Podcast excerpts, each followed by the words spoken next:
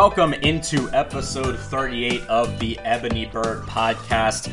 I don't know about you guys, but I'm fired up because this week, training camp kicking off on Thursday. The Ravens having their first team practice this week to kick off training camp on Thursday. And that's always exciting. And with that, we want to announce that we're back on the Ebony Bird podcast coming to you through Spreaker and iTunes every single week now that the Ravens are going to be reporting back at camp. The rookies reported on the 11th, and the rest of the team is reporting this week. So with that, we will be coming at you every single week. I believe last year with the the podcast, really the only week we took off was the bye week. So we'll try to do a similar format this year as we go through the podcast again. Um, and I'm going to have our site expert Chris Schisler and contributor Joe Schiller joining me in a second. But before we do, I'm contributor Jake McDonnell. You can find me on Twitter at jmcdonald95. Chris is going to be footballman58 on Twitter, and Joe is at Joe Schiller123. But to give you guys an outline of the episode, again brought to you by Fansided on iTunes and Spreaker. With training camp kicking off this week, we're going to do a little Q&A, a little roundtable discussion. We'll rotate between me, Chris, and Joe going around in a circle. We have like five or so questions around each of us uh, centered around the Ravens before we uh, officially kick off training camp this week. We're going to go and have like a roundtable discussion. Before that, we're also going to get into the announcement the Ravens made last Thursday about doing away with the paper ticket stubs and now shifting over to complete digital format, which is both for single game tickets on the mobile app and on uh, season ticket holders are going to have a credit card type deal as well. We want to talk about that. Before we do, another reminder to download the Ebony Bird app. Chris had an article recently, five questions for the offensive line. That one's out as well. And new site expert, in case you haven't heard, Richard Bradshaw, who has been on the podcast before, a former contributor. He's going to be taking over for Joe on the new co site expert role. He had an article out recently Ravens will have the best cornerback duo of 2018, and that's certainly a big topic of debate entering training camp. So, again, I'm Jake McDonnell, Chris and Joe joining me now. The first topic we want to dive into is it's stirred up a little bit of controversy. The Ravens introducing their new digital ticket system, completely doing away with the paper stubs, going you know a little earth friendly uh, move here. Just so if you if you haven't heard about how this is going to work yet, to give you a little bit of background. Fans can access their tickets on their smartphone by using the Ravens mobile app. They can also make digital transfers to guests. You can sell tickets on the app as well if you're if you're a season ticket holder directly through the Ravens app. And then PSL owners, rather than having tickets for each game, they're going to have a little card. And I Joe might know a little bit more about this than all of us because he is a season ticket holder. But you're going to have a credit card type thing. I don't know if it's getting passed out per group or per every single person in that group but you're going to be able to uh, swipe your way into games. There's some good, good and bad things about this. There's less items to keep in your pocket, and there's no pickpocketing. My uncle himself has been pickpocketed going into a game before, so that will eliminate that problem. Um, unless somebody you know would drop their PSL card on the ground, but some some cons you have. Uh, there's going to be old school fans that love having the physical feeling of a ticket with them who have the man caves in the basement of, with frames of all the tickets they've been to at games. And i mean another thing is phones die but as i was thinking about this for example somebody in a group had their phone die somebody else in that group could download the app and then act, some, that person could access their account through another person's phone. So that's a way you could kind of overcome that problem. You just have to obviously remember your password like you would for anything else. But thoughts on this shift away from paper tickets? And as a person that attends games, are you annoyed at all that the classic paper ticket method is gone? Or do you think this is a step that maybe other NFL teams might eventually follow behind the Ravens? No, I like it. I mean, we're entering a digital age. I mean, this isn't really too surprising. I was, although a little surprised that they completely got rid of the paper tickets. I did not realize that, but to preface this, my dad is a season ticket holder. I wish I had the money to have the tickets myself, but the presentation that they gave it in, the little box and the and the cards is really cool. I mean, they did a really good job with it, and visually it, it looks really good. And I mean, it's really not that hard to have your phone charged for the game. I know, you know, there are instances where it, you know it's just not like that, but I mean, just you just have to have your phone charged. Just, I don't think it's that big a deal yeah, like you said, there's going to be fans who aren't going to be too happy about it and, you know, want to keep their ticket. But I mean, if you're a PSL owner, you have the little, um, kind of credit card thing, which I think looks really cool too. So, I mean, You know, it saves paper. It's, you know, I think there are going to be a lot of other teams that are transitioning to this way too. So, I mean, it's, it's not surprising. I, it was going to happen sooner or later. And I mean, they're just trying some different things. And, you know, each PSL owner got these like cool boxes. You open it up. It's got your PSL credit card. It's just, it's just a different way of doing things. And I like how they've kind of switched things up this off season. And I mean, I'm sure there's going to be some pushback, but there's like that with everything. So overall, I think it's a really cool concept. So, real quick, just to clarify, does each person in your family have a card, or is it just one card per group? So, I believe you get. So, my dad has four PSLs, so you get one card per PSL. Okay. So he has four of them. He has two down low, two up top. So if I'm remembering correctly, you can use that, and then obviously he has this Ravens mobile app. And which another thing will be nice is transferring tickets. That can be a pain in the ass depending on, especially if you don't know the person. But I mean, you don't have, there's no more meeting up for tickets. No, it's not sketchy. You can just transfer it over to the person. So I think that could take away a lot of potential, you know, theft of tickets too. I don't have a problem with it as much as some people do. Like when I went to the Cowboys game in 2016 in Dallas, season ticket holders had paper tickets, but pretty much every single game ticket was an online thing, like an electric ticket. I think it's kind of more of an older generation thing, more more of the people that grew up having tickets and going to games, and obviously the stubs.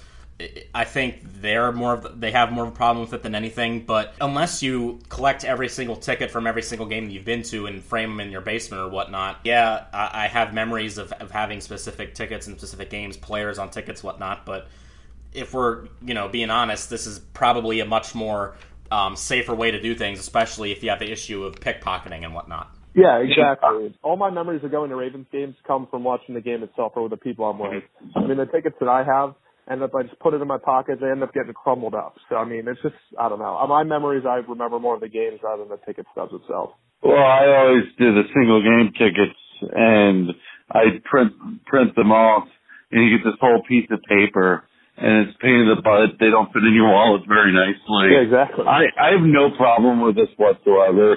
My only, and, and when people say, oh, you, you got to have your phone charged, they sell portable chargers. So, like, this day and age, that's just the world we live in. I guess there are some people, like older fans, that might not have phones, but I don't know how big of a problem that is, and I'm sure there's a workaround. Yeah, absolutely. Uh, really, I mean, I think a bigger deal was made on social media than far as what I thought, but certainly, like I said, eliminates the issue of pickpocketing. It's easy to make transfers, and with you know a digital age coming through, um, I think this was a good effort by the Ravens to do this. And with somebody like my dad who isn't as advanced technology wise, you know, I might assist him with buying the tickets just so we're you know we're on the same page as where we want to sit, and he's he gets used to using the app and whatnot. But I don't think it's going to be too big of a problem, and it'll be interesting to see if other NFL teams and even the Orioles sharing the city with Baltimore follow suit. So we're going to move on now, and this is the part I'm really looking forward to. Of course, like I said, training camp kicking off on Thursday in Owings Mills. We're going to do a pre-training camp roundtable Q&A. We're going to rotate in a circle with just everybody asking questions I'll ask a question first, and then Chris and then Joe, and all of us will go around answering these questions. And all of us have about five questions. We agreed before the show we were going to write down five questions apiece.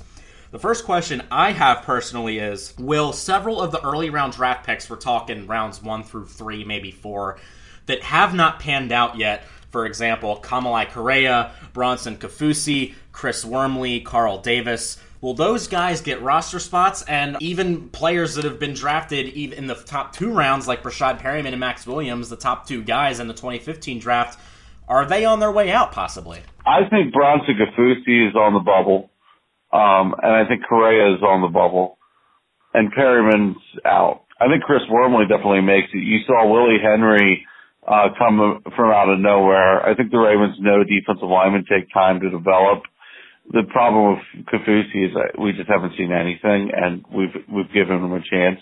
I think Wormley has this year to get things going, um, unless a guy like Zach uh, Sieler or another undrafted free agent really makes a showing. Then Carl Davis and Wormley are fine, but yeah, the roster map is really tough right now, and I can't get Perriman out of the door soon enough it's going to be interesting. I think Correa is an interesting question mark because they have switched him inside and outside so much that it's really hindered his development. And that's, you know, not all his fault, but still as a second round pick, you'd expect him to be a lot more productive than he's been. And with Kaufusi, it's just another one of those things. He broke his ankle his rookie year and that really kind of pushed him back on the depth chart. And now maybe he's one of those guys that could be on the way out. He really hasn't done much. And I completely agree with you, Chris, with Davis and Wormley. I mean, the Ravens kept eight defensive linemen last year and they love their depth. And, you know, with injuries to Urban and Brandon Williams last year, you can never have too much depth, especially on the interior. As the AFC North continues to get more run heavy with some very talented running backs, I mean, you have to have that depth. I mean, the Ravens got ran over in the middle of the season last year, and I think we're pretty much all in agreement that Perriman's out. He's due a $650,000 roster bonus, I think on a third day of training camp, so the Ravens can make a decision sooner rather than later. So, and with Maxx Williams, it's just one of those things where I I personally would rather keep Nick Boyle. He's I think he's a better blocking tight end and still can show up as receiving. He had a, a career year last year compared to his first two seasons. So especially adding Hayden Hurst, who's kind of the dual role, playing a little bit of H back too, and Andrews, who's pretty much a pure pass catcher. I think Williams could definitely be on the way out. That wouldn't surprise me one bit. My my first question is the Ravens uh, drafted Anthony Averett and they were already pretty deep at corner. Are the Ravens finally built to survive a potential Jimmy Smith injury, which seems inevitable at this point? Yeah, I think so. I mean, I think that you kind of figured that out when they drafted Marlon Humphrey, and you really saw him progress in his rookie season. So, I mean, I think Averett's a guy you can play in the slot, and they needed that with the uncertainty of you know Tavon Young's ACL and Jaylen Hill's ACL. So, yeah, I think so. And I mean, sooner rather than later, he's getting he's getting older, and you expect Humphrey to be that next guy and maybe a younger guy step up. If you look at in terms of, of the depth chart, I mean Jaylen Hill's not going to be back for a, lot, a while. It's it remains to be seen whether he makes the roster. I'm really high on Anthony Averett. I think you know he might be making his contributions mainly on special teams this year, but he's got a repertoire with Marlon Humphrey and, and the whole Alabama spiel that we all know and love with Ozzie Newsome and everything. But really, I mean, if Jimmy Smith isn't on the field week one, you've got Marlon Humphrey, who I honestly think could be the, the player of the year as far as def- as the Ravens defense goes. I think he's destined for a breakout season. And uh, Brandon Carr, I, am a little concerned about him just for the sheer fact that he's 32 and he's never missed a start in his career. You just have to wonder if the the constant start, never missing a game, is going to start to wear on him a little bit. But the good news for the Ravens is they have Tavon Young back this season, and Maurice Canady, barring that knee problem that's that's plagued him throughout this career, they've got tons of depth there, and hopefully they'll be able to stash some guys in the practice squad just in case Smith and maybe another unnamed player goes down with an injury. You have Anthony Levine who can also play cornerback if if he does in fact make the roster. That's I know that's a little bit of a discussion here uh, with the foot surgery he's had, but. I think this this season, yes, you want to have Jimmy Smith on the field. Obviously, we've seen what happens when he's not on the field. But in terms of depth standpoint, the Ravens are set up pretty well if he does have an injury again. All right, my question: you buy the hype fan influence for training camp and the whole season this year? We've talked about how the Ravens have you know drafted Lamar Jackson, you know, lowered concession prices, and you know done a lot to really try to get the fans back in M&T Bank Stadium. So are you buying that that's really going to pay off for training camp and once the season starts? I mean, the fact that the training camp practice has sold out a number of hours really speaks a lot, and I hope that the the atmosphere at training camp certainly is, lives up to the expectation. I certainly will say, as far as the future of sports in Baltimore goes, this is a pivotal season for the Ravens. They've missed the playoffs the last three years. They made a conscious effort to draft Lamar Jackson and, and get people back in. They've made a number of moves this offseason to try to pull fans back in, whether you have the tickets and whether or not you have the the new video boards being up in the stadium, then the opening train camp back up to the public. They're really trying to reestablish that relationship with the fan base. This season is going to be huge in terms of pulling people back in and getting into the whole the quarterback thing and what what happens with Joe yada yada. If this team can find a way to stack up wins and get into the double digits and inch their way back into the playoffs, in the end, I think that's going to be the biggest thing that's going to be pulling people back in. But what, to answer your question, the move to have these training camp practices all open to the public speaks a lot, and I'm excited to see if the attendance, as we're expecting, sold out for all these practices translates early into the season, and especially as the weather gets colder. If attendance can stay consistent and improve, then I think that'll be a really nice thing, not only just for the Ravens, but Baltimore in general, to kind of get the the hype surrounding Baltimore sports back up because I think really that's something that's been missing for the last couple of years. I think the biggest thing that training camp being open to the public is going to give you is you're going to get a constant Lamar Jackson watch on Twitter. I think you're going to get a constant barrage of, hey, he did this, he did this, he did this. If he has a bad day, it's going to be like, oh my goodness, it's the end of the world. If it's a good day, it's going to be, oh my goodness, it's the end of Joe Flacco and you're just going to have that constantly. I'm not sure how much the fans are going to actually get and pay attention to, but I know one thing, their eyeballs are going to be glued to Lamar Jackson. I think Lamar Jackson brings an energy to the team that we haven't seen for years. I mean, I feel like we had this energy when we drafted Flacco. It's just when you have a new era ahead of you, it's an exciting time. And the fact that we sold out parking passes or went out so quickly. Um, it shows you that the Ravens went for the moves that were going to get people excited. They signed Crabtree. That was big. They drafted Jackson. They had 12 draft picks. I mean, they're doing everything they can. So we'll see what that does. But at the end of the day here, I just think it's going to be constant, constant Lamar Jackson. Fans are going to be tweeting about it. Fans are going to be talking about it. And I think it's going to get the hype unbearably high before the preseason even starts. So the next question I wanted to pose is it's kind of shifting towards the defensive side of things, particularly the defensive line. With uh, Brandon Williams shifting back to nose tackle and Brent Urban, who was announced today, he was going to be among the players listed on the pup list to begin training camp, along with Marshall Yanda. And some other other players as well. Does that open the opportunity for Michael Pierce versus Willie Henry specifically? And my question, as far as those two guys go, is who gets more playing time? I mean, we've only really had a small sample size between both these players. Pierce had a really strong 2016 season, whereas Henry broke out last year, and Pierce kind of shifted into the back. And even despite that, he was rated the fourth highest player on the Ravens roster in Madden. Who out of those two guys do you guys see having a bit the biggest impact this season? Uh, I'd say Willie Henry. Yeah, I think so too. I mean, you keep the guy that's been hot, and he had a great season stepping up with a couple injuries. I'm not saying that Pierce isn't going to have his games, but I mean, Henry's really stepped up after really being pretty obsolete his first season. So it's going to be interesting to see. It's going to be a deep defensive line. And I think a lot of it depends on injuries because we didn't think Willie Henry was going to really break out. But when two of your most important defensive linemen go down, someone's got to step up. So I think it's very dependent on injuries, but I'll I'll agree with Chris. I'll go Willie Henry. It's always a good thing too when uh, Terrell Suggs is talking you up as well. For sure. All right, my big question here is how many wide receivers do the Ravens keep? Well, that's such a tough question, but I mean, I'll go with the locks first. It's obviously Crabtree, Brown, Snead, and Chris Moore. I mean, assuming they're all healthy by the start of the season, I definitely see them making the roster.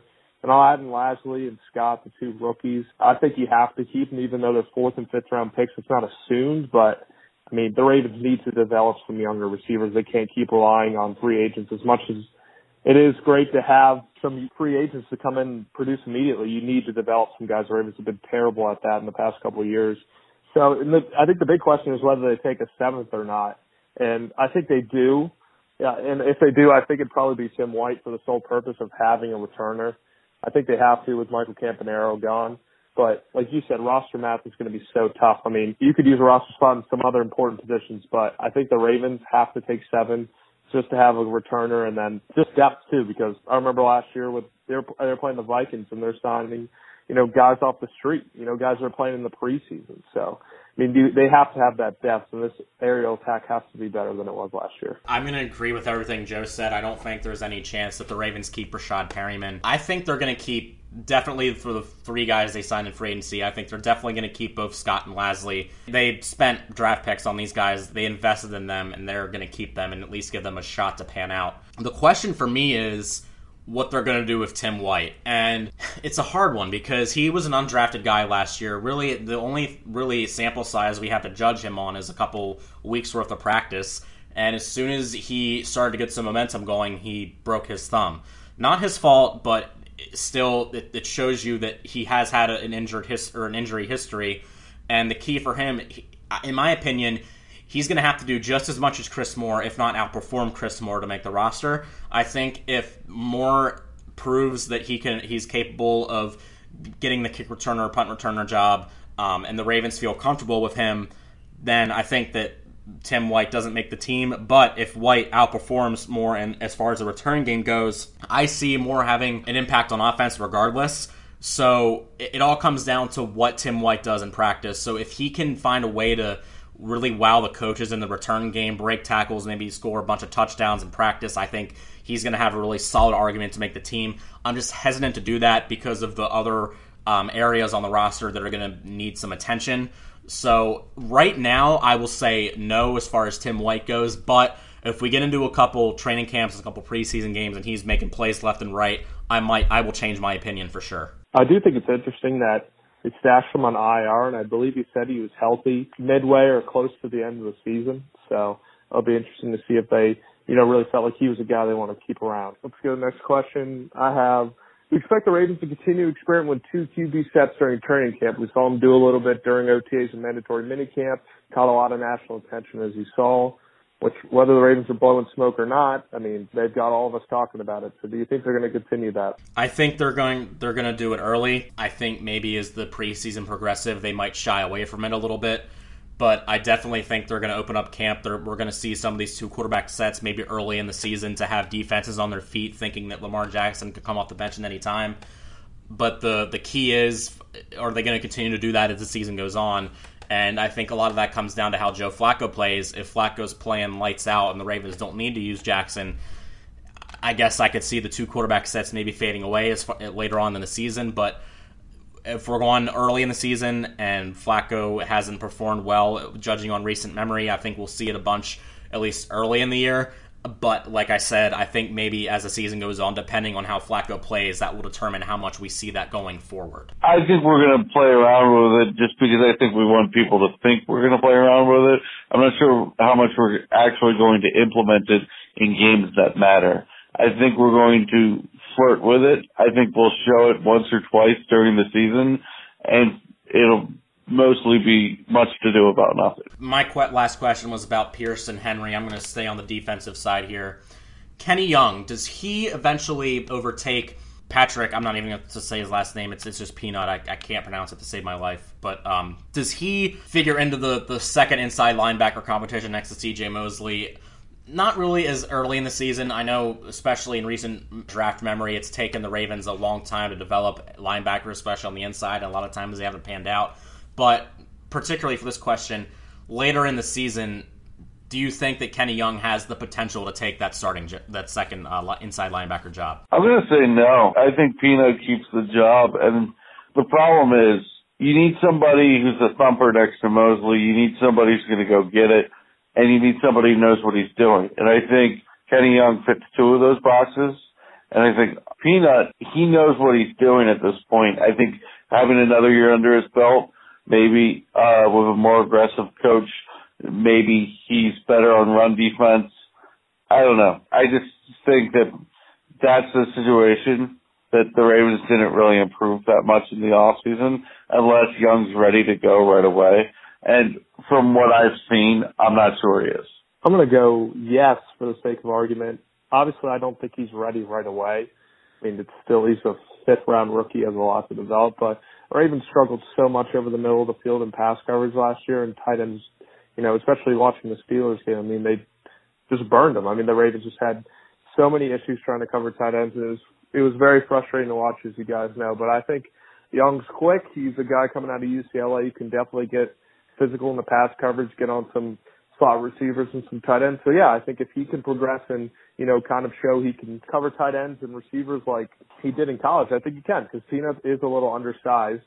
And I know the Ravens would love to have another guy like Zach Orr there, but I'm not sure Peanut's that same player. So yeah, I'm going to go say Kenny Young does take it over. Orlando Brown, stutter duddy, had the great game tape and the horrible combine. Which player are we getting? I think we're getting a stud. I don't know if it's right away, but I think eventually he can develop into a stud. I was doing my gift series earlier in the year, looking at all the Ravens rookies and just watching a lot of his tape. You know, if you're judging a guy like him on his intangibles and his his speed, I mean, you're, you're just not gonna. It's just not gonna test well, and that's what we saw. But I mean, Orlando Brown doesn't need to be running a five, you know, second 40 yard dash. He's never gonna need to run that. He needs to be a big guy on the right side that's you know, just a mammoth of a tackle, and that's exactly what he is. I mean, he can absorb defenders.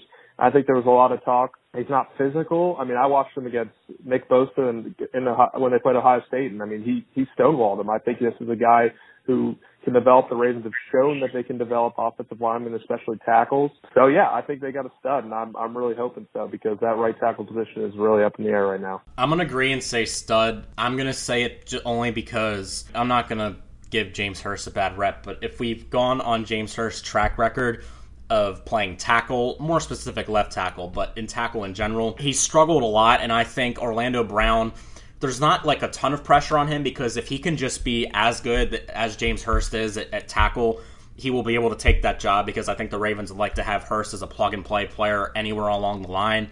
So all he has to do is be as good as Hurst is at right tackle, and I think it'll be fairly easy for him to do that. And then he will carry that into the regular season as the Ravens starting right tackle. All right. So my next question is we kind of touched on a little bit, but I want to go a little more in depth on it. Is who fills the return role this season? So obviously, Michael Campanaro walks time with the Titans. Chris Moore was primarily the kick returner last year, but you know kickoffs are kind of up in the air and how they've gone. So the Ravens really do lack a punt returner as it stands. So I mean, who do you think fills that role? Is it current wide receiver or maybe an undrafted guy? That's a great question because I think beyond White and Moore, we don't really know um, too much of what the Ravens have at return, specifically punt returner. They don't. They no longer have Lardarius Webb. And that's where I look to the undrafted rookies and maybe guys like Averett back there. And I, I know there's no way of telling if, if he would even be suited for that job, but I'm just saying that because we just don't know who else there is. The same goes for a guy like Chuck Clark. I'm just naming guys like the secondary that are not starters that have would have the opportunity to to get back there. That's probably the one roster spot where there's just so much uncertainty you it's it has the most minimal impact but as far as the players that we know that are back there we just we just have no idea yet aside from uh, Moore and White so as of right now the race for those jobs is like I said is, is between uh, Moore and, and White but I could definitely see some under the radar guys in the secondary maybe even a running back. We've seen the Ravens use running backs in the past in the return game. So yeah that really it has me stumped because I just I'm not sure what what the Ravens have there. And that's honestly, even though it's a lesser position as far as returning goes, I'm really intrigued to see who's going to be winning those battles, particularly punt returner, because I think we have an idea of who's going to be returning kicks. Well, I'm going to tell you this right now. Jordan Lasley is the guy I think is going to get the job as punt returner. I think that might be the reason he makes the team. I think Lasley's just a guy you get him in the open field and good things happen. Now, what I'm going to say is, there's a guy we we probably don't even have pegs because I'm not sure he's done it. But DeShon Elliott is a guy that has the skills. Uh, we know what he can do when he gets a pick. Well, let's see what he can do when he catches a kick. I think DeShon Elliott would be an interesting option there. And Kenneth Dixon, I mean, if you have trouble fitting him into the offense, you want to get him the ball in the open field. Punt return's a good way to do it. Um, so those are three options that I'm thinking of right there. So my fourth question is potentially the uh, most intriguing one out of all of mine. The the question that I want to pose here is we kind of talked about Jimmy Smith earlier in the podcast, but how do you manage his return, especially because he's been a guy that's had so many injury problems in the past? Surprisingly, he he was not included on the list of players that's going to begin the uh, training camp on the pup list. He is going to be practicing right away, so that's definitely a good sign. But you have to ask yourself the question with that Achilles problem, is this something that's going to carry on into the regular season? And if it does, do you play him right away and take it as it is? But my co-host on uh, Charm City Birdwatch brought up a good point last night. The Ravens play the Steelers week four in Pittsburgh, and really Antonio Brown in the past couple of seasons, more times than not, Jimmy Smith has not been on the field when they played the Steelers, and each and every time Antonio Brown's just had his way with the Ravens. You know, he had the the uh, stretch play into the end zone that costed the Ravens a trip in the 2016 playoffs. Every time it seems like the Ravens are playing the Steelers late in the season, Smith's not playing, and you wonder to yourself what could have been if Smith had played. So if he's ready to play Week One, then fine. Like let him let him go crazy. But the Ravens' first four games are Buffalo, Cincinnati, Denver, and Pittsburgh. If his Achilles is still giving him problems late in the preseason, do you maybe take it easy on him the first couple of weeks and then make sure he's 100% ready to go for that Pittsburgh game? Or do you just let him go right away because he's one of the best players on the defense? I guess the, sim- the simplest way I can ask this question is what is the right way to manage Jimmy Smith's return to the field with particularly the Bengals game week two and the Steelers game week four in the back of your mind? The answer is you don't think about it, you just have him play. Because we went to a Chicago Bears game last year where we weren't supposed to lose and then we lost. You can't say, well, the schedule works out and the week four is important. No, you got to put your best team out on the field every week in the National Football League. I'm sorry, but Jimmy Smith's healthy. You got to put him on the field. Now, I'm okay if you say, you know what, let's give him some plays off. Let's get some rotation in there. We have the guys who can do it. We can roll co- coverage over to an elite receiver once in a while. You can't say, oh, well, he might get hurt. I'm a big believer is you think you're going to get hurt, you're going to get hurt. I mean, you, you almost will it into the self-fulfilling prophecy. I just have a problem with the idea of, oh, you know, we need him for the Steelers game, so let's not play him at all because the biggest problem with Ravens football over the last five, six years, maybe even the whole Harbaugh era, is we have losses against teams that are just inexplicable, unexplainable, that cost us late in the season, whether it's a playoff seed or a higher playoff seed. We always seem to lose those games that we are just like, how? Why? Are you kidding me? So I think you got to take everything seriously. You put your best players on the field, and Jimmy Smith is one of your top three, five players. It's pretty remarkable that how he's progressed so far at this age with an Achilles injury. And if he's healthy, by all means, you know, week one, put him out there. But if he's not ready, I don't think there's a way you even let him touch the field. He's making $15.3 million this year. That's the second highest dollar amount on the Ravens behind Joe Flacco. This is a guy who has struggled to stay on the field his entire career. Don't get me wrong, when he's healthy, Jimmy Smith is an all pro talent. We saw that last year before he got hurt against the Lions. But it's a 16 game season. This is a marathon. The Ravens need to keep him healthy. And, you know, if he's, if there's any doubts of him not being healthy, especially with an injury like an Achilles, which, you know, one wrong move, you could pop it, i.e. Richard Sherman and Smith himself, especially at 32 years old. I mean, I don't think you risk it. And we've just seen so many times where it's come down to the end of the season and, you know, right when the Ravens needed, Jimmy Smith has gone down with injury and it showed. I mean, showed last year, it showed uh, the year before with the Steelers. I mean, the Ravens cannot afford to lose one of their most important players when he's getting paid probably the highest of his current contract. So I, I disagree with you, Chris. I think they need to keep him off unless he's fully healthy and he's ready to go. Like, well, I thought, there, but I thought I specified if he's ready to go. I'm, yeah, no, that's I'm not saying like force it, but I don't know. Just, I'm just very really skeptical, especially with when the injury occurred. You know, maybe if it was first half of the season last year, that's fine. But I mean, that's great he's progressing, but they need to be so careful with him. My biggest question remaining will stick keeping the secondary Will the Ravens get better play from Tony Jefferson? Was Pease the problem?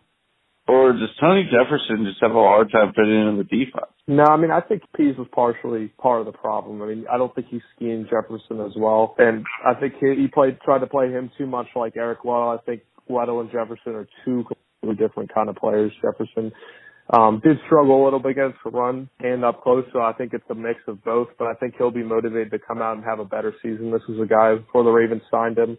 At free agency was one of the top rated safeties along with Eric Weddle, and we I know we expect them to be one of the best tandems in the NFL, and I think they can do that. But I mean, if you can play Tony Jefferson to his strengths, and I think that aggressive nature of Wink Martindale will help. That he'll have a better season. I think we'll see that out on the field this year. I'm gonna just flat out say he's going to, but I really hope that he does because if you have potentially Eric Weddle and Tony Jefferson playing at a high level, a healthy Jimmy Smith, and an ascending Marlon Humphrey, I mean, this secondary on paper has the potential to be one of the best in the NFL with multiple Pro Bowlers on it. If all stay healthy and all live up to their potential, and I expect Tony Jefferson in his second season with Martindale at the helm, he'll be able to do that. And that's probably one of the biggest things I'm excited for this season because if they can figure out a way to get the secondary on track, this defense has the potential to be lights out. My next question is so last year we saw a plethora of injuries. I mean, before the season started during the season. So should we have confidence that there won't be another injury purge this off season or going into the season? I really hope not, and it's scary because the Ravens have the longest training camp out of everybody in the NFL. How they manage this preseason is going to be very, very interesting. In today's NFL, it just is simply hard to avoid a slew of injuries with the way the game is played and the way the teams practice. Um, but if we're judging recent seasons, judging on how injury prone they've been for the Ravens, particularly 2015 and even even last year, if we're if we're comparing seasons, it, it's hard to have a group of injuries as big as the Ravens have had recently. So if we're going on luck, if we're going on chance, I think the Ravens have a, a good opportunity to not have a slew of injuries like they've had the past two or three years, but with the extended training camp, that might be a challenge that I think could be flying under the radar. Yeah, we're asking a question right now that nobody has the answer to. It's the million dollar question here. I mean, injuries are always a key factor. I think it's just I think you got to be thankful right now that the Ravens don't have a plethora of injuries going right now, other than a couple of minor things. No real big name players other than Jimmy Smith are really dealing with something that bad. Marshal Yanda's coming back, but I mean Ravens, the Ravens are relatively healthy right now. You got to knock on wood that it stays that way. But there's no predicting that. If there was predicting that, then why didn't we predict it every year? We are on our last round of questions already. My last question here is a pretty big picture question focusing on the receivers. Can Jaleel Scott and Jordan Lasley change the Ravens' reputation when it comes to drafting wide receivers? The Ravens have never drafted a Pro Bowl wide receiver. They've never had a Pro Bowl receiver on their roster, period, and that's really incredible considering the franchise has been around for 23 years now. I have faith in these guys. I'm really excited to see what Jordan Lasley can do. He just seems to bleed passion and the grit. Whether that translates on the field remains to be seen, but as far as these two guys, are you confident that they can even though that they're fifth round picks, they don't have to be Pro Bowlers right away, but can they at least give us something that's better than Perriman or better than Mark Clayton or and all the all the receivers that have just been absolute busts in the past? Can they just eh, start to, even if it's not like a Pro Bowl season, just start to turn the wheels and get this horrible, horrible uh, reputation the Ravens have for receivers off their back, the, the perennial monkey off their back, so to speak? Jake, happiness is based off expectations. and you expect these guys to be the guy right away, you're going to be disappointed. But if you expect them to be solid contributors, work into the offense, and give you a little something to be excited about moving forward, you're going to be damn pleased. Jaleel Scott's a big body target. He can make circus catches. And Jordan Lasley's sneaky good. He's a shifty route runner. He's good in the open field. I think Lasley's just incredibly exciting. So I, I think you're going to be damn pleased if your expectation is low.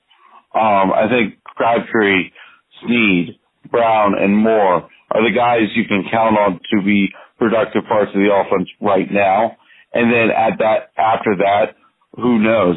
I think Scott's the one that excites me the most because he's got that big body he can get those ridiculous. He has a couple of end zone catches on tape that you're just like, what? How did he do that? But you know, those guys have never really panned out for the Ravens. I mean, that's what we said about Demetrius Williams coming out of college, and you know, just name the receiver. Tandon Doss, just name the receiver. We we how many times have we been like all excited about a receiver that's done nothing? So if your expectations are low, these are the best looking rookie wide receivers we've had in a while. And they're also not first round picks, so that helps. Yeah, I don't really have much else to say. I completely agree with you, Chris. If you expect these guys to come in and produce right away, you're kidding yourself because the Ravens wouldn't spend money on three free agent wide receivers coming to come and contribute right away. But if you're expecting them to develop and hopefully be a big part of the offense, then yeah, I think that can definitely happen. But it's going to take time. And really, I'm just echoing everything you said. So yeah, I agree. My last question is, how much does Chris Moore fit into the offense? Which is kind of funny because we were just kind of touching around that. But how much does Chris Moore fit in the offense? He was starting to come on a little bit at the end of last season and he was really the only reason we were in the Bengals game in the first place, even with the interception, which touched his hand. I know Joe did a whole thing about what whose fault that was, but Chris Moore, how much does he fit in? I'm particularly early in the season. I'm expecting a lot, and not to knock on John Brown at all, but you just can't count on him to stay healthy. And if he goes down, Chris Moore is going to be the number three receiver in the offense by default. And chances are, again, not to knock John Brown, but chances are at some point in the season, the Ravens are going to have to rely on Chris Moore if Brown misses a game or two. So, yeah, I think he's going to be much more involved, particularly both on offense and special teams, because I, I, project him to win the kick returning job. And especially considering he has more experience than both Scott and Lasley at this point, especially early in the year, I think Chris Moore will be definitely one of the top receivers in the Ravens passing game.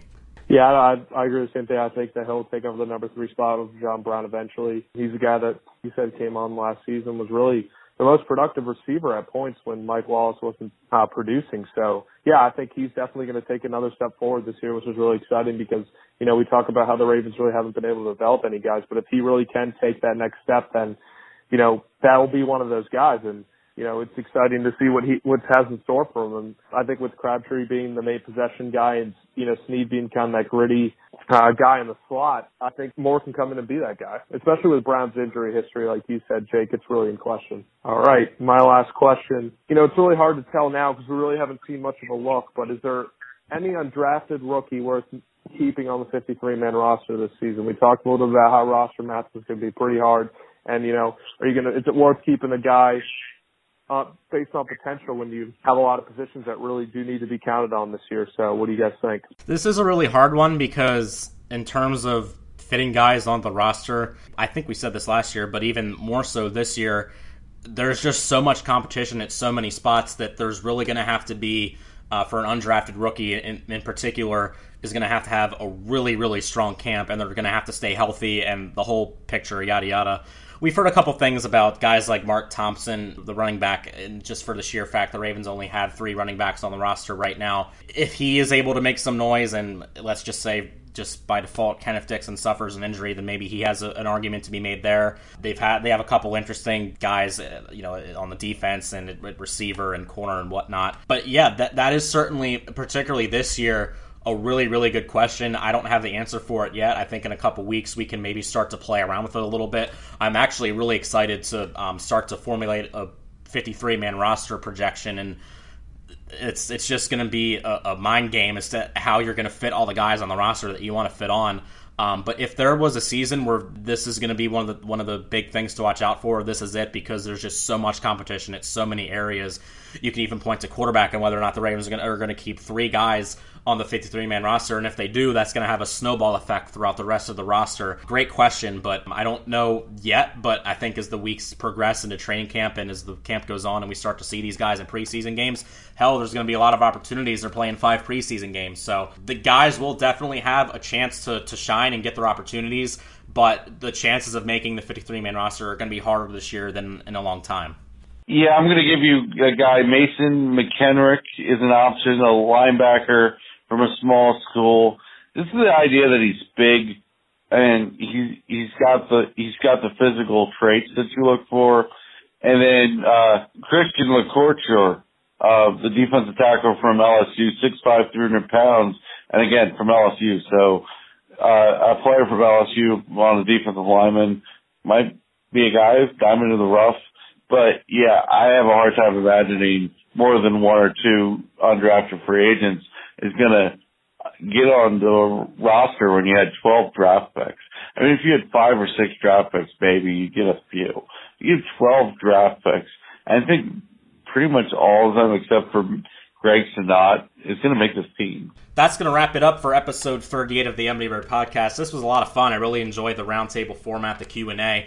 Uh, but real quick before we sign off here, again, coming to you, the Ebony Bird podcast on iTunes and Spreaker. Be sure to check us out at ebonybird.com. Download the app from the App Store and follow us on social media at ebony underscore bird on Twitter. It is also Ebony Bird on Facebook. The page is called Baltimore Ravens Fans, but if you search at Ebony Bird, it'll pop up for you right there. Brought to you by Fansided again. I'm contributor Jake McDonnell. You can find me on Twitter at jmcdonald95. Fellow contributor Joe Schiller at Joe Schiller123 on Twitter, and site expert Chris Schisler at FootballMan58. So, everybody, please enjoy the first couple days of Ravens training camp practice. Again, we're going to be coming at you every week here on the Ebony Bird podcast with the preseason kicking back off again. Uh, and certainly looking forward to, as I alluded to in an article a couple weeks ago, the most anticipated Ravens training camp in over a decade. Can't wait for it to get started. I'm already chomping at the bit to get the first couple uh, press conferences, watching them and everything. Really excited for Thursday. So, for Joe and Chris, I'm Jake McDonnell. We will talk to you next week right here on the Ebony Bird podcast.